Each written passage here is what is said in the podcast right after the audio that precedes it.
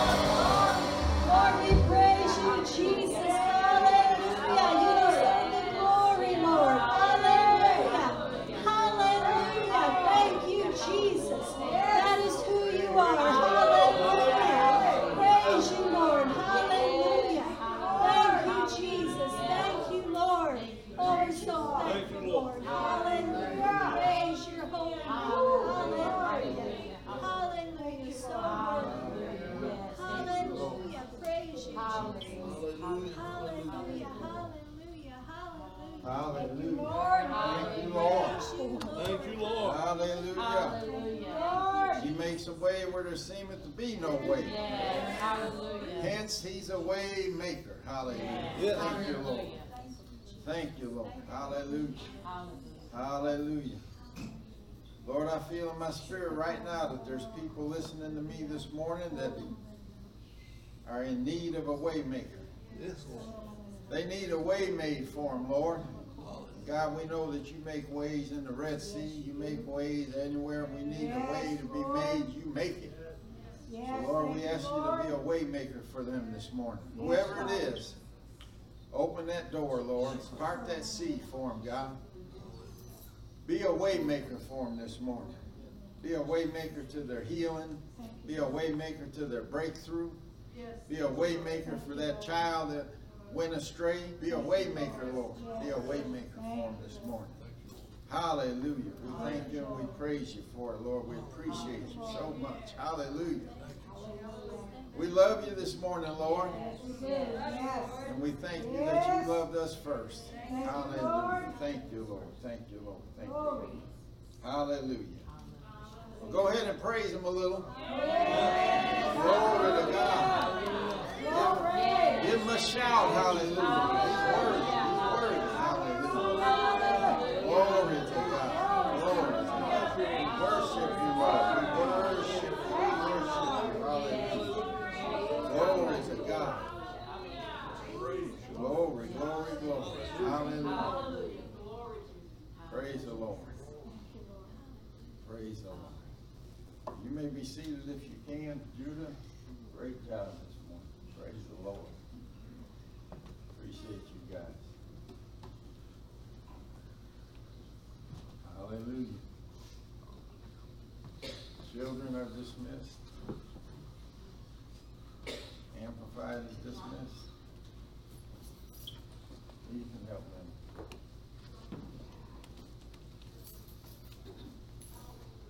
Praise the Lord.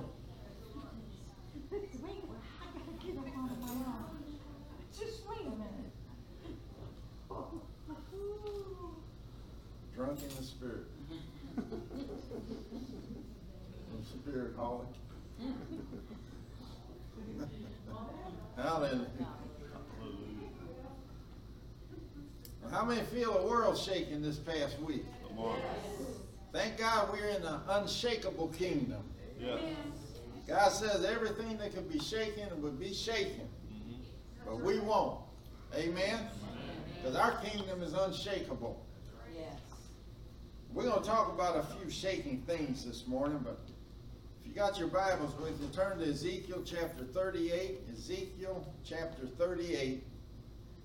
As you know, Ezekiel was a prophet that spoke about the end times. And in this particular chapter, along with parts of chapter 39, which we won't get into this morning, he's prophesying of a future war. And it's not so far future anymore. But he's prophesying of a future war that has become known by many Bible scholars and students of the Bible as the Ezekiel 38 war. So I'm going to be reading Ezekiel 38 in the New Living Translation, and then we're going to talk about some things because I know there's a lot of questions about the Ukraine and how does it fit in with God's prophetic timetable and things of that nature. And we're going to look at some of those things today and talk about it. Ezekiel 38 1. This is another message that came to me from the Lord, says Ezekiel. Son of man, turn and face Gog of the land of Magog, the prince who rules over the nations of Meshech and Tubal, and prophesy against him. Give him this message from the sovereign Lord Gog, I am your enemy. I will turn you around and put hooks in your jaws to lead you out with your whole army, your horses and charioteers in full armor, and a great horde armed with shields and swords. Persia, Ethiopia, Cush, and Libya, Put, will join you too, with all their weapons. Gomer and all its armies will also join you, along with the armies of Beth Togarmah from the distant north and many others. Get ready, be prepared. Keep all the armies around you mobilized. and take command of them. A long time from now, you will be called into action in the distant future. Again, distant at the time of the writing, but not so distant now. You will swoop down on the land of Israel, which will be enjoying peace after recovering from war and after its people have returned from many lands to the mountains of Israel. You and your allies, a vast and awesome army, will roll down on them like a storm and cover the, the land like a cloud. This is what the sovereign Lord says. At that time, evil thoughts will come to your mind. That's God's mind. And you will devise a wicked scheme. You will say, Israel is an unprotected land filled with unwalled villages. I will march against her and destroy these people who live in such confidence. I will go to those formerly desolate cities that are now filled with people who have returned from exile in many nations. I will capture vast amounts of plunder, for the people are rich with livestock and other possessions now. They think the whole world revolves around them. But Sheba and Dedan and the merchants of Tarshish will ask, Do you really think the armies you have gathered can rob them of silver and gold? Do you think you can drive away their livestock and seize their goods and carry off plunder? Therefore, Son of Man, prophesy against Gog. Give him this message from the sovereign Lord. When my people are living in peace in their land, then you will rouse yourself. You will come from your homeland in the distant north with your vast cavalry and your mighty army. And you will attack my people Israel, covering their land like a cloud. At that time, in the distant future, I will bring you against my land as everyone watches, and my holiness will be displayed by what happens to you, Gog. Then all the nations will know that I am the Lord. This is what the sovereign Lord asked. Are you the one I was talking about long ago when I announced through Israel's prophets that in the future I would bring you against my people? But this is what the sovereign Lord says. When Gog invades the land of Israel, my fury will boil over. In my jealousy and blazing anger, I promise a mighty shaking in the land of Israel on that day. All living things, the fish in the sea, the birds of the sky, the animals of the field, the small animals that scurry along the ground, and all the people on earth will quake in, my, in terror at my presence. Mountains will be thrown down, cliffs will crumble, walls will fall to the earth. I will summon the sword against you on all the hills of Israel, says the sovereign Lord. Your men will turn their swords against each other. I will punish you and your armies with disease and bloodshed. I will send torrential rain, hailstones, fire, and burning sulfur. In this way I will show my greatness and holiness, and I will make myself known to all the nations of the world. Then they will know that I am the Lord. So the Lord has a purpose for uh, amassing an army against Israel. He's going to show himself strong, and he's going to prove that he's the sovereign God of the world. And the names we see here in Ezekiel 38, like Gog and Rosh and Magog and Meshech and Tubal and so forth, they're all ancestral labels that were derived. You can go to Genesis chapter 10 to see where they're derived from, but they're actually the descendants of Noah after the flood. And first of all, Gog is a title that describes a ruler or a king like Pharaoh or maybe uh, Alexander the Great or Caesar, or you can think of some modern day kings. They're not called kings now. Uh, for the most part, they're presidents and premiers and stuff like that. But Gog could also refer to the Antichrist of the future, the not so distant future. I mean, one of the questions is, is Putin the Antichrist? Is Putin Gog? Well, no, he's not the Antichrist. He could be a Gog because it describes uh, somebody's position and somebody's role, but it doesn't describe a particular person. So, yes, he could be a Gog, but as far as being the Antichrist, there's no way because this Antichrist is going to make a treaty with Israel and uh, they're going to accept him actually as the Messiah for a short time. And in order for Israel to accept him as a as the Messiah or even make a treaty with him, he's going to have to be a Jew. He's going to have to be a full-blooded Jew because Israel is not going to claim any other nationality or person as their Messiah. if he's not a Jew. They know that much. Amen. They might have missed the original Messiah, but the one they're looking for is going to be a Jew. And based on the scriptures, he's probably going to be a Syrian Jew. I don't know that for a fact, but I think that's where he's going to come from, is out of Syria. But he'll definitely be a, a Jew. So Rosh, Meshech, and Tubal are the ancient names for modern day Russia. So as we can see, uh, Russia plays a big part in this. They have a big role in this future war, uh, but it's not the war that they're involved with now.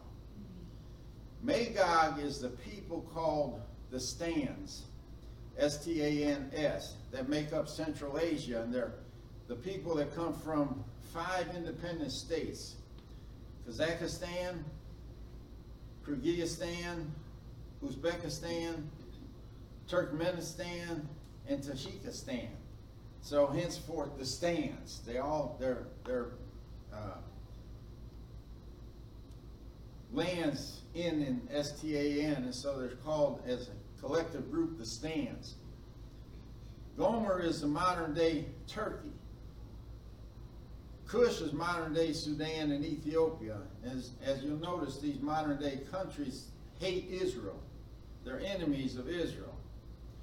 Put, P-U-T, is modern day Libya and Algeria, and Persian is, uh, Persia is modern day Iran. So end time events, if you look at the news at all, you'll see they're happening all around us and they're moving at a rapid pace and being fulfilled right before our very eyes. Everything is pointing to Jesus Christ coming soon. First of all, the rapture, rapture his church. And then once that happens, we can count seven years from that day and we'll know that he'll be returning and actually setting down on the earth and, and uh, at the Battle of Armageddon, defeat the enemy, the Antichrist and his armies. And then we'll go into what's called the millennial reign, where Jesus will rule and reign here on the earth for a thousand years. This is where Satan will be bound in hell, uh, or in the, the abyss, the pit, for a thousand years. And Jesus will reign right here from earth, in from Jerusalem. But anyway, as we're painfully aware, Russia is invading the Ukraine as I speak this morning. They're involved in an invasion. But this war of the Ukraine is not the Ezekiel 38 war or any part of it. It's way too soon for that war to begin, uh, the, the war that Ezekiel prophesied of. So the corrupt powers that are in position now are trying to push things and trying to rush things because of the current climate. They know that they're losing power and they're losing the benefits that they derive from the pandemic. Again, not that the pandemic wasn't real, it was, but they took full advantage of it. And they're trying to usher in what's known as the New World Order that's going under the name of the Great Reset because New World Order sounds scary. But Great Reset, yeah, we all need a reset. Amen. I get out of bed in the morning, I need a reset. I go to bed at night, I need a reset. So that's not a bad word, but if, I, if they started preaching New World Order, one world religion, one world currency, then we wouldn't like that too much. But they're trying to take advantage of it, and they're trying to push an event that's not supposed to take place for many years from now. I don't know how many, but uh, it's not time for the Ezekiel 38 war. And I believe with all my heart that the church is not going to be here for that war because of the way that it's described and according to some of the things that they say are going to happen. But Russia attacking the Ukraine is smoke and mirrors. It's a distraction to take our eyes off of what's really going on and that is the ushering in of this new world order. And they're trying to speed it up because, like I said, once the pandemic is gone, they're going to lose a great amount of power. But make no mistake about it, according to Ezekiel, Israel is in Russia's crosshairs. And she will eventually move in that direction. I don't know how soon, but it won't be now. Uh, it's just not her time now because, as you've seen in reading the 38th chapter, there's an appointed time for her to attack Israel. and this is not it. So when Russia does move on Israel in the future, it will be under the rule of the Antichrist, not Putin. And the Antichrist may be the Gog that he's talking about here. Uh, and it will definitely include Russia. There's no doubt about that. And she'll pick up along the way a few smaller play, players, the smaller horns on the beast that we studied a while back. And uh, there'll also be Israel haters like Turkey and Sudan and Ethiopia and Libya, Algeria, and, and especially Iran, who will soon, if not already, have nuclear capabilities, and they're hateful enough, I might say, to use them on Israel. And I don't know if you keep up with the news uh, about the Middle East, but Israel has a new defense system. And it's, of course, we don't know everything about it because it's top secret, but it's, it involved lasers. And I don't know if you've ever seen a laser light show, but they can shoot these lasers all over the place in every direction, you know, and they're sharp and clear. And uh, Israel's going to have a laser defense system like that, already has it, and it's supposed to be operational where anything that comes into those laser beams is going to be obliterated. So that's uh, that's better even than the defense system that they've had, the, what they call the Iron Dome, which is, is a covering and a defense system for incoming missiles, but it's not 100%. A few missiles get through. And so they're going to have this new system that if it passes through these lasers, it's going to be destroyed. So uh, I don't know if anybody else has that system or not. But God is looking out for Israel. Israel is the apple of his eye. He's not going to let anything happen to Israel. So again, I don't know how soon it will happen, but like I said, it's way too early on the prophetic calendar. But I'm sure that Russia is not going to stop with the Ukraine. And uh, Ukraine right now is just a testing ground to see what the rest of the world will say or do. And right now, it's just a bunch of talk. The world isn't doing anything. NATO is even afraid of uh, Putin and afraid of uh, a nuclear uprising. And he's even threatened a nuclear response if NATO intervenes. But I mean, uh, what's the purpose of having uh, a national Land treaty organization or a conglomerate of, of nations that can form an army and put down dictators like this? What is the purpose of them if they're not going to do anything? And sanctions is a bunch of baloney. Sanctions are a waste of time. I'm trying to say this in a way where I won't get taken off the air or offend Facebook or get fact checked or something like that. But sanctions don't work. Putin is laughing at sanctions. And one of the things that san sanctions is going to do is weaken the American dollar, and it's already weak. And uh, you know they're going to go through this to this electronic currency, Bitcoin, and some of the other ones that they have. And uh, China is ready to do it now. And matter of fact, most of China is doing it. Russia is willing to do it. And if we keep putting on sanctions, which all revolves around the American dollar, then what's going to happen is uh, it's going to weaken the American dollar. They're going to go to the one world currency that they've been wanting to go to anyway, and the American dollar will be worthless. And then overnight, the American people will be poor, just like that. Because right now, the American dollar is the standard for the world, actually the gold standard for the world. But that won't be if we continue these useless sanctions because they don't affect anybody. And uh, Russia's been empowered with oil now and, and natural gas, and they got the free flow through Europe and that, and so they got plenty of money, plenty of energy, and we don't. So you can sanction them all, all you want. They're going to sanction us back, and it's going to hurt us more than it is them. Anyway, let me get back to what I was talking about here.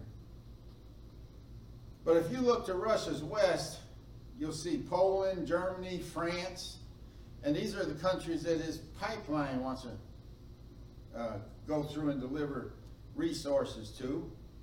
And I don't think he'll bother with them right now because they're a great source of income for him right now. Uh, but they will be affected by this invasion. If he had, for example, a cyber attack and he shut down the uh, electrical plants in the Ukraine, of course, everybody on the grid with Ukraine is going to be affected. and that would include Poland and Germany and some of the other neighboring countries. But just think about it now, they're in the middle of winter, and now they don't have any electricity, that'd be a terrible thing. It will affect them horribly.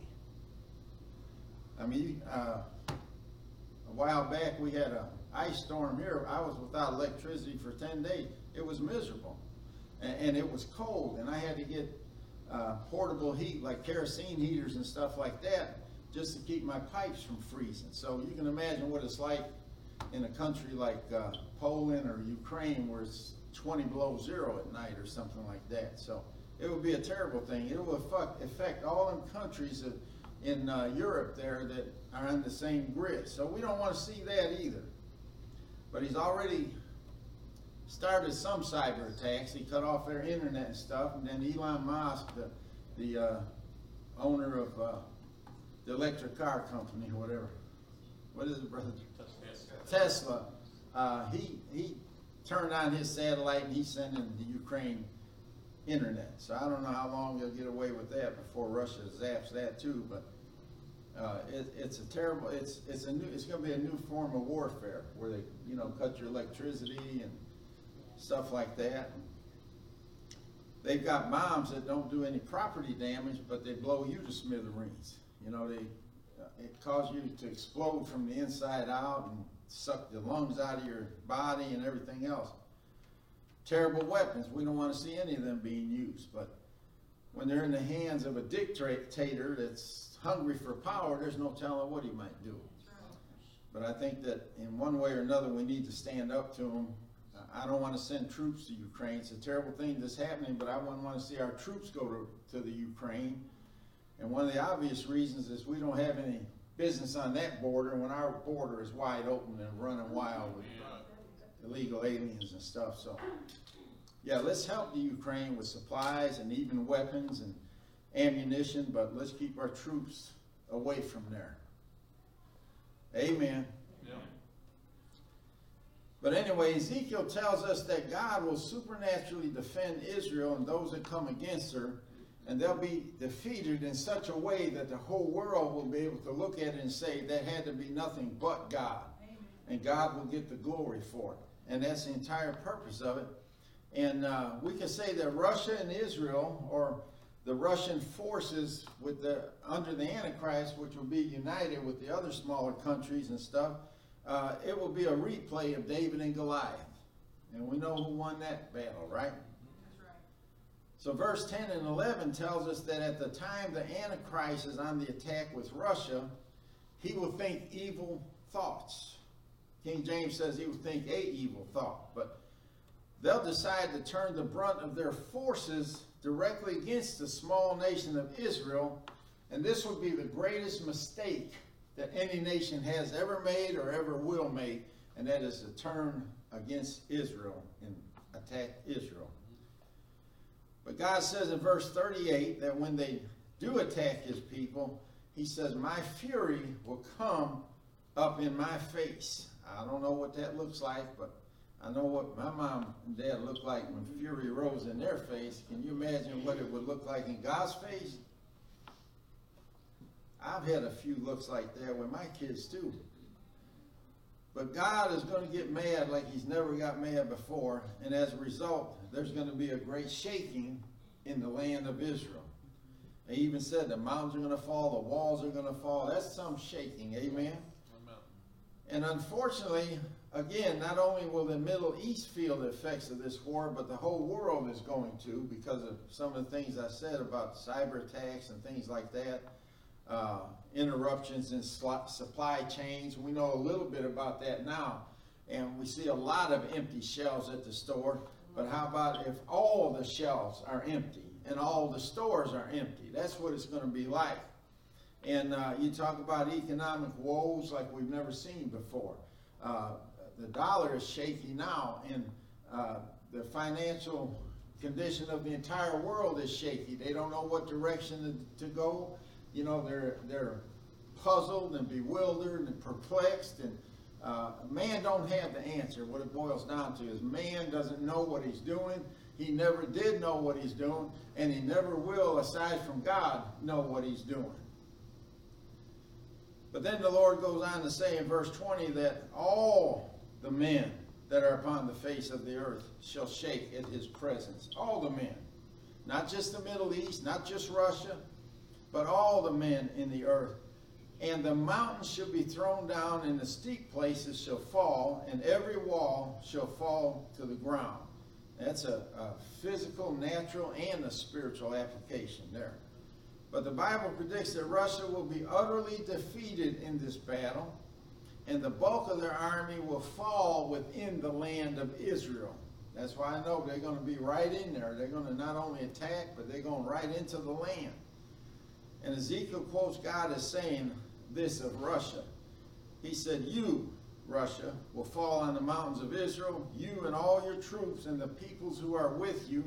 I will give you as food to every kind of predatory, predatory bird and beast of the field. He's going to feed the, the beast and the predatory birds with the flesh of those soldiers. Now we're very close to this happening. I mean, I'm not talking days or months, or, but years, several years. We're close to it because flesh-eating birds have been migrating to the Middle East for several years now. And right now, it's been counted by the, the, I don't know what they call them, the Bird Watching Society, I guess, of the Middle East. But it's been counted that there's over 170 species, different species of predatory birds in, in the Middle East right now, most of them in the land of Israel. Just 170 species. I don't know how many birds that relates to, but that's a lot of flesh-eating birds.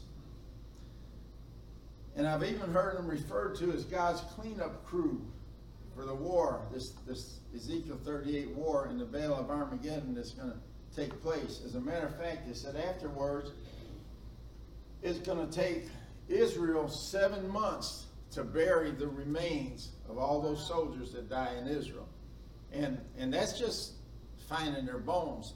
Uh, in chapter 39 of Ezekiel, he said that uh, if you come across a bone, you're to flag it for the burial crew will come behind you to bury that bone or them bones, whatever you find. And so all of Israel will be on alert for bones in the land, and uh, they're, they're going to have a special appointed force to bury everything to keep the disease down. That's how, that's how bad it's going to be. And they said it's going to take them seven months to bury all the bones that they find. So then, uh, in the first few verses of Ezekiel 39, I said we won't get into it, but I'm going to mention just a couple things here. He says, You will fall on an open field, for it is I who have spoken, declares the Lord God. And I will send fire upon Magog and those who inhabit the coastlands in safety. And they will know that I am the Lord. Again, that's the whole purpose. God is introducing himself to the unbelieving heathen world. So the Lord also says that fire will be sent upon Magog as well as the people who inhabit the coastlands. So this is a phrase used in the Bible that essentially refers to people that are dwelling afar off in nations that can only be reached by sea-going vessels. That's what a coastland is. And this is the first indication that this war will go nuclear because God says he's going to send fire. And so this war will go nuclear and result and result in the destruction of Russia and large areas of the Antichrist kingdom. Now here's the problem with nuclear war. All it takes is one nut to push the button. And if that happens, all the other nuts in the world are going to push their buttons. And I don't know what's going to be left after that, but not a whole lot. Amen? So our best bet is to keep the nut from pushing the button. And this is what 45 was doing very well. Uh, he had them all, he had all their hands away from the button. And uh, he was very prevalent, and they knew that he was crazy enough to do something if they threatened, uh, first of all, our allies, but then any, any other free nation. Uh, he would not allow the bullies to uh, push the weak around, like what's going on right now. You know, this big bully called Russia is pushing Ukraine around. And let me just say this, the Ukraine is not innocent. The people of Ukraine are innocent, but it has a very corrupt government. I could get into things that you already know about, but you, you know how it's corrupt concerning some of the people and some of the politicians in our country. But it's a very corrupt government. It's said to be even the, the, the money laundering center of the whole world.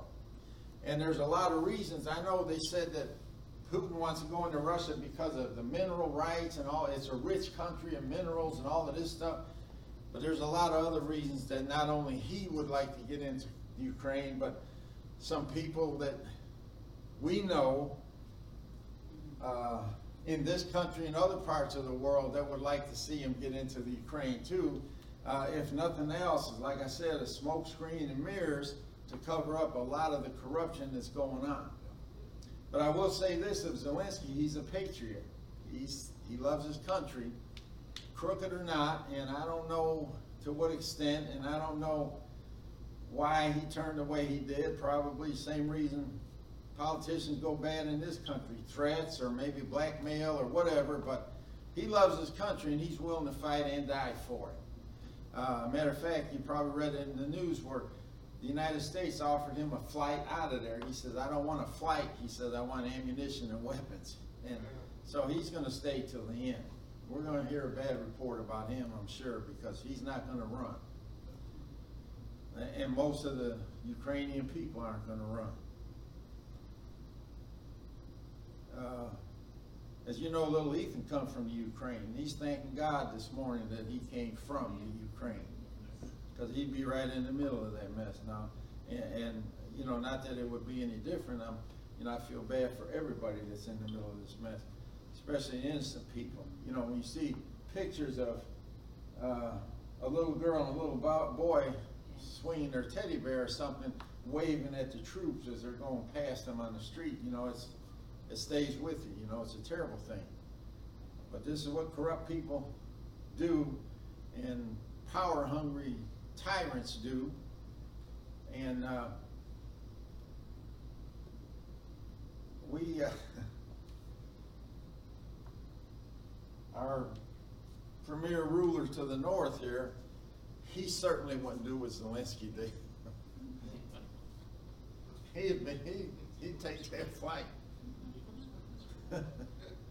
and a few other ones that I'll not name, but they'll take the flight too for their fight.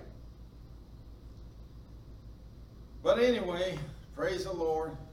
They're not as much in charge as they think they are. And God is going to show them that. And with the things that God is going to do in and through this war is things that he cannot do in the earth right now because the church is here. He can't do it.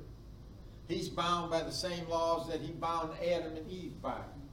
And he has to work within the framework that he's set forth in his word. And uh, same with the devil. The devil can't do things that God can't do. And God is not going to do the things that the devil would like to do until the church is taken out of here.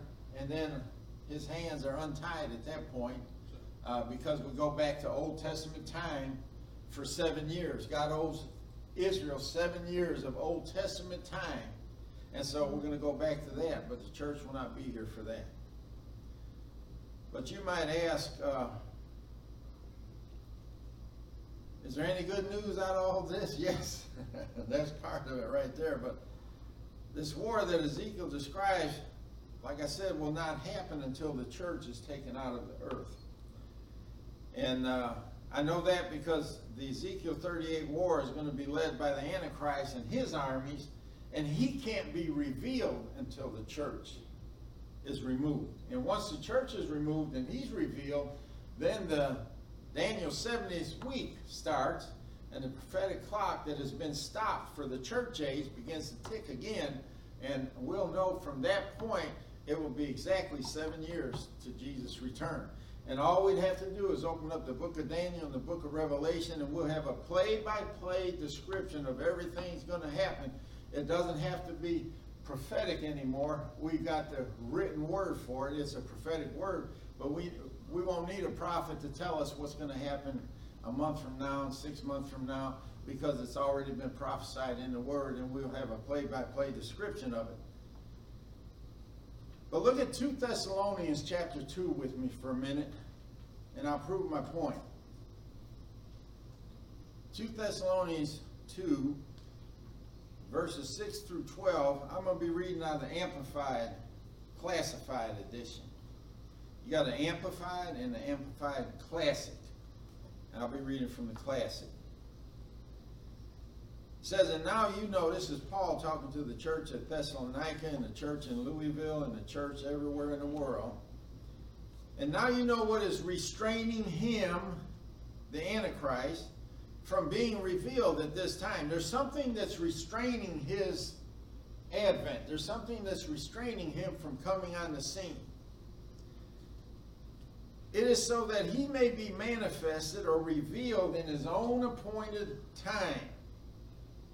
See, God has an appointed time for him to be revealed, and he can't be revealed before that time. For the mystery of lawlessness, that hidden principle of rebellion against constituted authority, that's what we have in this country right now rebellion against the constitutional authority. He says it's already at work in the world. It's been at work. The spirit of the Antichrist has been at work for a long time in the world. But it is restrained only until he who restrains is taken out of the way. And then the lawless one, the Antichrist, will be revealed, and the Lord Jesus will slay him with the breath of his mouth and bring him to an end by his appearing at his coming.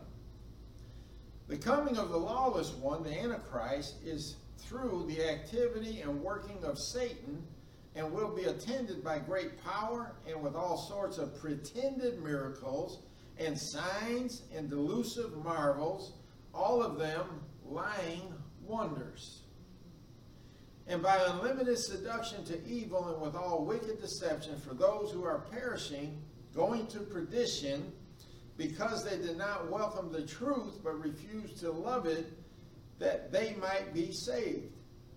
Therefore, God sends upon them a misleading influence, a working of error, and a strong delusion to make them believe what is false. In other words, it sounds like the Lord is being mean, but he's not. All he's doing is saying, that's what you want to believe, that's the direction you want to go, you want to reject the truth, go ahead.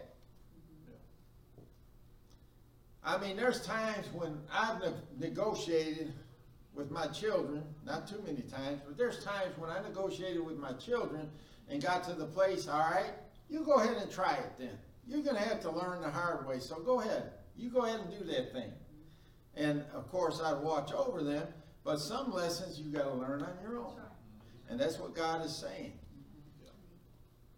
Verse 12 says, In order that all may be judged and condemned who did not believe in, who refused to adhere to, trust in, and rely on the truth, but instead took pleasure in unrighteousness. Look around this country, look around the world, and that's an exact description of what's going on in this world. They're rejecting truth and leaning towards unrighteousness. They're calling evil good and good evil. They're calling the lie the truth and the truth a lie.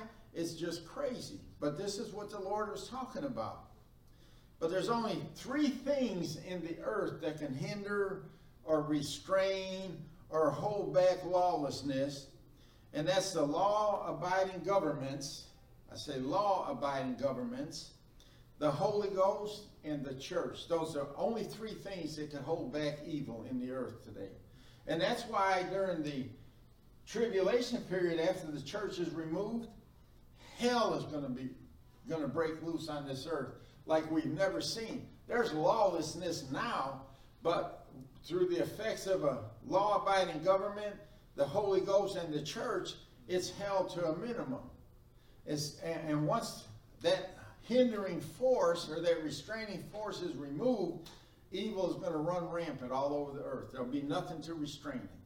I mean, there'll be a little resistance to it because we'll still have some police that are going to wake up. We'll still have a, a dead, half-baked, uh, lukewarm church that's going to wake up. So there'll, there'll be forces here that will, to some extent, withhold as much as they can, but nothing like it's being restrained today. The Constitution is a restrainer of evil. Yeah. But as you know, we're trying to shred that document in this country. But anyway, the one who restrains lawlessness must be the one that will be taken out of the world before the Antichrist can even be revealed. So, will it be governments? I don't think so because the Antichrist is going to reign over kingdoms and governments. So, governments are going to still be here. And there'll be other kings that are reigning over the rest of the earth, and some of which that he will take as his allies after the restrainer of lawlessness is removed, so it can't be the governments. So will it be the Holy Ghost?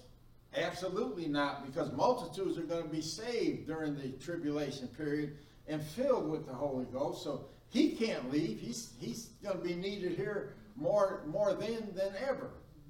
So it's not him. So it leaves only one, and that's the church.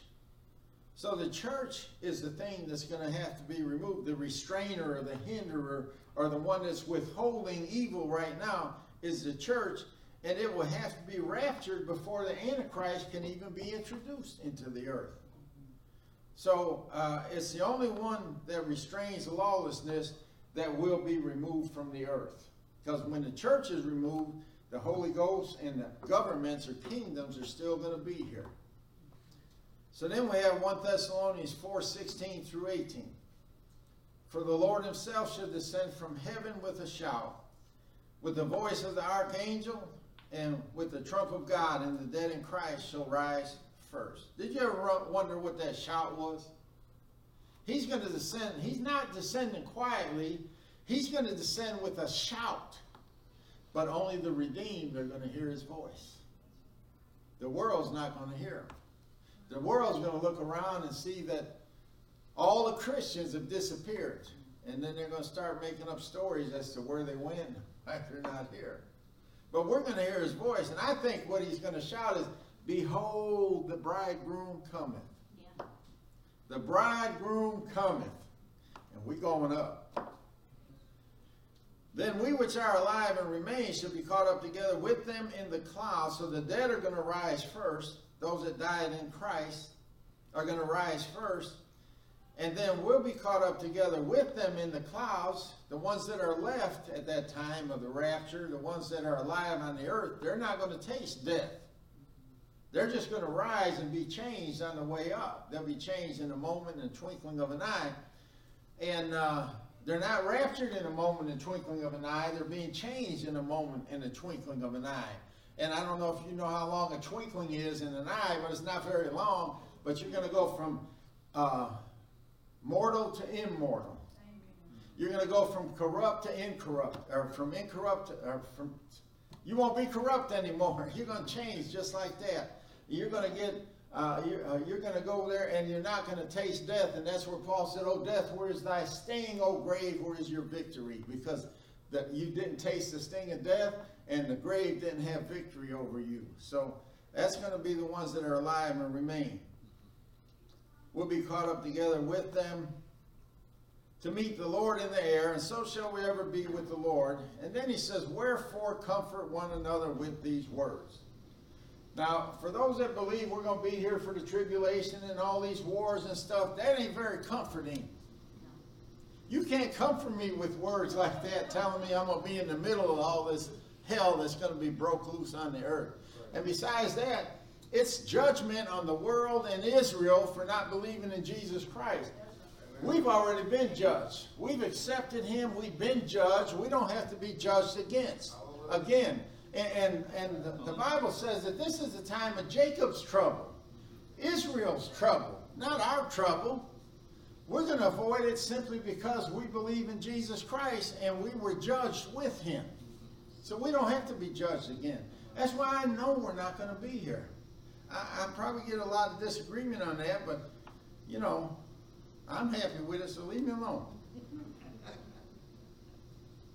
See, again, you know, the Antichrist can't appear and the Ezekiel war cannot take place because he's going to be leading it until the restrainer of the church is taken out of the way. I'm just trying to put some end time events in perspective here. Again, I'm not predicting days or hours or when it's going to exactly going to happen, but I believe we're close to the rapture of the church because Russia is moving distinctly towards the war described in Ezekiel 38. But this is not it. And once the church is raptured, then, then and only then can the Antichrist appear. That will be the beginning of Daniel's 70th week, seven years. And uh, the Ezekiel 38 wars that will ultimately lead to the battle of Armageddon and the second coming of Christ will begin with that Ezekiel 38 war. But they're separate wars. They'll, they'll, they'll come together and eventually all culminate in the Valley of Megiddo over in, in Israel uh, and will be the Battle of Armageddon. That's the battle Jesus is coming back to with all the saints. And, you know, it's believed that he's coming back on a white charger. And uh, he's going to have that robe and uh, that was dipped in the blood and all of that. And we're supposed to come back with him on, on white chargers. Now, me and horses don't get along, so I, I, I'm, I'm hoping we get some riding lessons before that day comes up there. But I'm going to be riding on one of them horses right behind him. Who's with me? But I want to reiterate again, it's not my purpose to try to set times and dates. We can't do that. No man knoweth, no, not even the, uh, the Son, but the Father. So we'll leave that up to him. I'm not trying to guess it. Nobody should guess it. I don't know how many people predicted the rapture of the church, the end of the world, and all of this that's come and gone a million times. And, and nobody's ever been true, and they never will be. That's up to God. It's up to God and the church. Remember, I told you before that the church can change things through prayer. And, uh, you know, Hezekiah got an extra 15 years through prayer. So time can be altered through prayer. You know, uh, Joshua prayed a prayer, and the Lord stopped the earth from moving for 24 hours. You know, so, uh, and then Hezekiah, he turned the sundial back 10, 10 degrees. So I don't know how many hours that was, but he turned time back. Things can be altered. Uh, now, his second coming is imminent. It, it's going to occur. But if we get enough prayers of the saints going up and we try to get some more time to get more souls in, that might be a, a, a prayer that alters the timetable, but it's not going to alter the event itself. But anyway, Jesus tells us there are more important things that have to transpire on the earth before all of this takes place. So we you know, we should know about this because we're children of light. We shouldn't be in the dark, but we shouldn't focus and dwell on these things like the Ezekiel 38 war, the rapture of the church, the second coming of Christ. Yes, these are all blessed hopes, but we got work to do before all this stuff happens. Let's not just get so caught up in that that we're like standing at a bus stop waiting for it to happen and not getting anything done. You know, it's like uh, Joseph Morrison describes it as, uh, you know, in a football game, when the clock hits that two minute, the last two minutes, it gets that two minute warning, he said that's when everybody comes alive.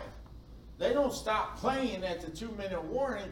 They get really serious, especially if it's a close game. They know that they got two minutes to get this thing completed and, and win the game. And that's a, that should be the mentality of the church when I preach things like this because we should realize we should have that two minute mentality that this ain't the time to just look up and wait for the Lord to come. This is the time for us to get busy.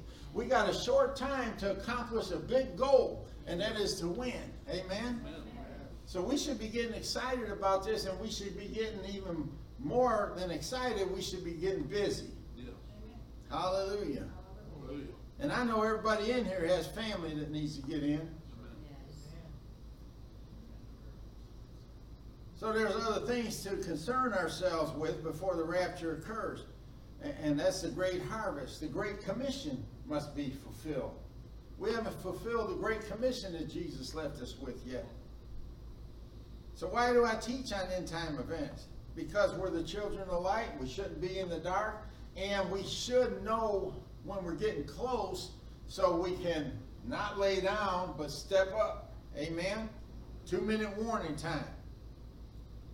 And did you know about 28% of the Bible was prophetic at the time that it was written? 28% of it was for future things. And of those prophecies, more than half have literally been fulfilled and fulfilled with uncanny accuracy, undeniable accuracy. So that tells us that the other half, the end time prophecies, are going to be filled just as accurately as the ones that have already been fulfilled. So that makes them important, and that's why we should teach about this. We shouldn't spend months on it because there's other things to do and learn, but we should know what's going on. And uh, that's why I preach this message today because uh, a lot of people are thinking that this is the battle, uh, the start of the battle of, of Ezekiel, the 38th chapter of Ezekiel. It is not. And, and like I said, it's, it's these powers to be that are pushing an agenda. It's an appointed time, and God is the one who appoints it, and they're not going to alter that time as much as they think they are. They're, you know the old saying, we got to strike while the iron's hot. Well, the iron is cooling off, and it's cooling off fast. And so, in a desperate attempt to push this thing along, and, and th this new world order wasn't supposed to come for years, but hey, why let this uh, pandemic, this catastrophe go to waste? Let's use it. Uh, but again, the iron's cooling off. They're not going to be able to use it pretty soon. So, this is a desperate attempt by man to push the hand of God, and it's just not going to work. uh, Luke 21, it says that there'll be signs in the sun and the moon and in the stars. Have we not seen these signs? I mean, blood moons. We've seen the star of Bethlehem and uh, God using the signs of the zodiac to prove his existence. And uh, then it says, on the earth, the stress of nations with perplexity, the sea and the waves roaring. Uh, and that sea and wave is talking about mankind. It's talking about the sea of mankind because it doesn't mention a specific body of water. So it's there's distress of nations, perplexity. In other words, they don't know what to do. And the sea and the waves are roaring. The people are roaring. You don't think they're roaring? Pick up, well, turn on your computer because you can't pick up a newspaper anymore. But uh, and you'll see it. You can see the perplexity in this country itself. You can see the people roaring like the Canadian truck drivers and now the U.S. truck drivers and all the protests and all the things that are going on. This is people that are sick and tired of things and they're beginning to, to roar and make waves. Men's hearts failing them from fear and the expectation of those things which are coming on the earth, for the powers of the heavens will be shaken and, and we're seeing this now. It's happening right before our eyes. The world is perplexed. It's in chaos. Uh, they don't have answers. That's what perplexed means. They got these problems with no answers. And it just isn't talking about us because we know what's happening. We're not in the dark and we're not in fear because we're going to see Jesus soon. Well, everybody's going to see him soon, but some of them ain't going to be too happy. Verse 27 says, Then they will see the Son of Man coming in a cloud with power and great glory. Now, when these things begin to happen, he says, Look up, lift up your heads, because your redemption draws near. Your redemption draws nigh, the King James says. And so, what it's saying is that uh, when we see all these signs and the things that's happening on the earth, the chaos and the perplexity of nations and the sea and the waves roaring, he says that's the time to look up because you're getting close. That's the time to hear the, the two minute warning and get busy. So Jesus' second coming is the only source of hope and comfort for Christians. This is not our world. This is, we're just passing through here. Amen? Amen. This is not our home. We're not we're citizens of heaven, not here. And so uh, it just shows us that we'd be going home pretty soon. And that's why we should be excited about these signs. I know it scares a lot of people, but if it scares you, you need to get on your knees and get right with God because it shouldn't scare us. Yet the amazing thing is that here we are living in a time when God has revealed so much of his plans for our future and the future of the earth uh, that we should be excited. We shouldn't be, our hearts shouldn't be failing us. We shouldn't be losing. Uh, it's talking about spirits, really, not the not the flesh pumper, the heart pumper. It's talking about the spirit of man failing. You know, you ever get to the place where you just say, I can't take anymore. I just want to give up. Well, that's the way the world is getting. They're getting to that place where their spirits, their hearts, their drive, their will is failing them. They don't want to do it anymore. We can't get like that. Our hearts shouldn't be failing us, especially for fear, because we're not supposed to be in fear of anything. Jesus told us what to do at these times. He said, Let not your heart be troubled. You believe in God, believe also in me. So, how do you get out of fear? How do you get out of a troubled heart? God and Jesus. Amen. He said, In my Father's house are many mansions. If it were not so, I would have told you. If he didn't have mansions up there, he would have told us. He says, I go to prepare a place for you, and I will come again and receive you unto myself, for where I am, there you may be also. When is that going to happen? At the rapture. He's preparing a place for prepared people. That place ain't prepared for somebody down here that ain't prepared to go there. You got to know beyond any shadow of a doubt that you're prepared. You're a prepared people waiting for a prepared place. Amen. And when Jesus gets them mansions finished, he's coming back for us. Because he wants us to be where he is. And so we got some things to do. Uh, look around your life. Look around your family first. Is there anybody you want to be there with you? You better make sure they're ready. You better make sure they're prepared. Amen. God will hold you accountable for everyone that you had a chance to uh, introduce him to and never did, never took the opportunity. It's time for the church to get bold. It's time for us to put aside, uh, put aside that shyness and that, oh, I just, you know, I just can't. I, I, that's not my nature. I, I just don't have that boldness. I can't talk to people. I just, baloney. That's why God gave us the Holy Ghost. He said, tarry in Jerusalem till you be endued with power from on high. Why? So you can be witnesses for me. If you if you're timid, you need another dose of the Holy Ghost. He'll give you boldness. And I ain't talking about you. Everybody has to stand on a street corner and preach the gospel. It wouldn't hurt, and there's nothing wrong with that. But I'm just talking about you recognizing an opportunity to witness something to somebody and not backing off because you're afraid or you're in fear. And, and even if they reject you, they're not rejecting you, they're rejecting him. Tell them about Jesus. Then it's up to them what they do with him. Amen.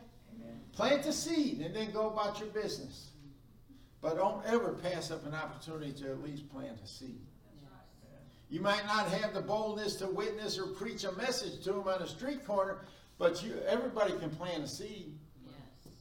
All you got to do is look for an opportunity which God will give you, and then you plant a seed. Yeah. You tell them whatever you can about Jesus, and then when they leave, you just pray for them and water that seed with prayer. Yes. And then that seed will take root and it will do something in them, and then they'll have the opportunity to accept it or reject it. They can pluck it up mm-hmm. and go to hell if they want to, and God will let them. But you got to know that you planted the seed. Amen. I'm going to quit right here. I don't know what time Shannon gave it to me, but if I went more than 45 minutes, it's her fault.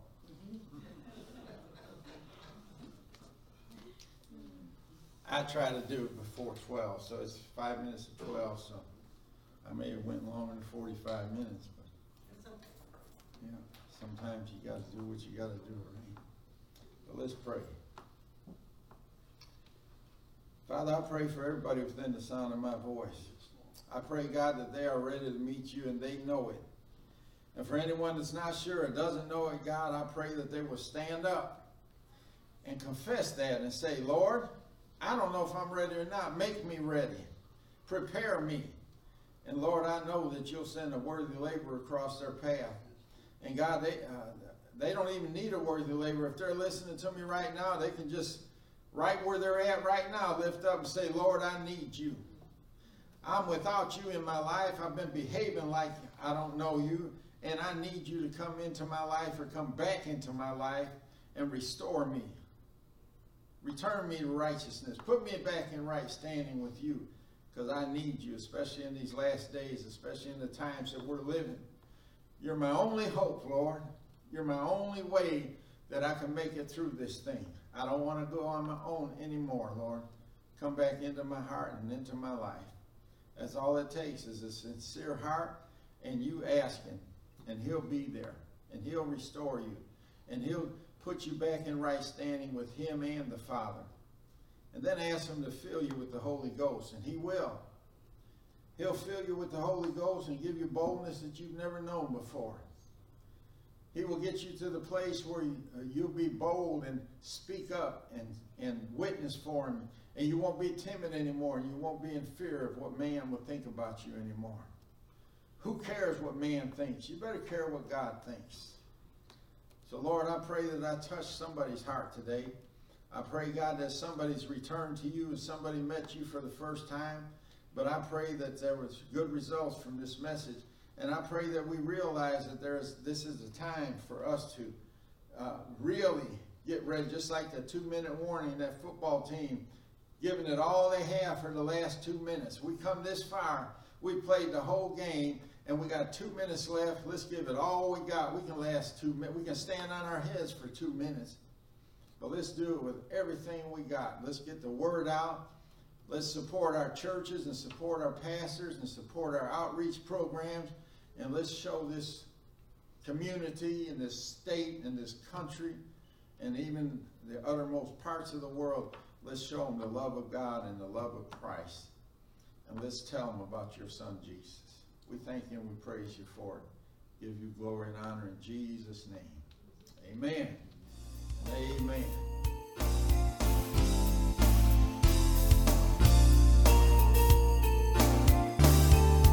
This concludes this message. Thank you for listening.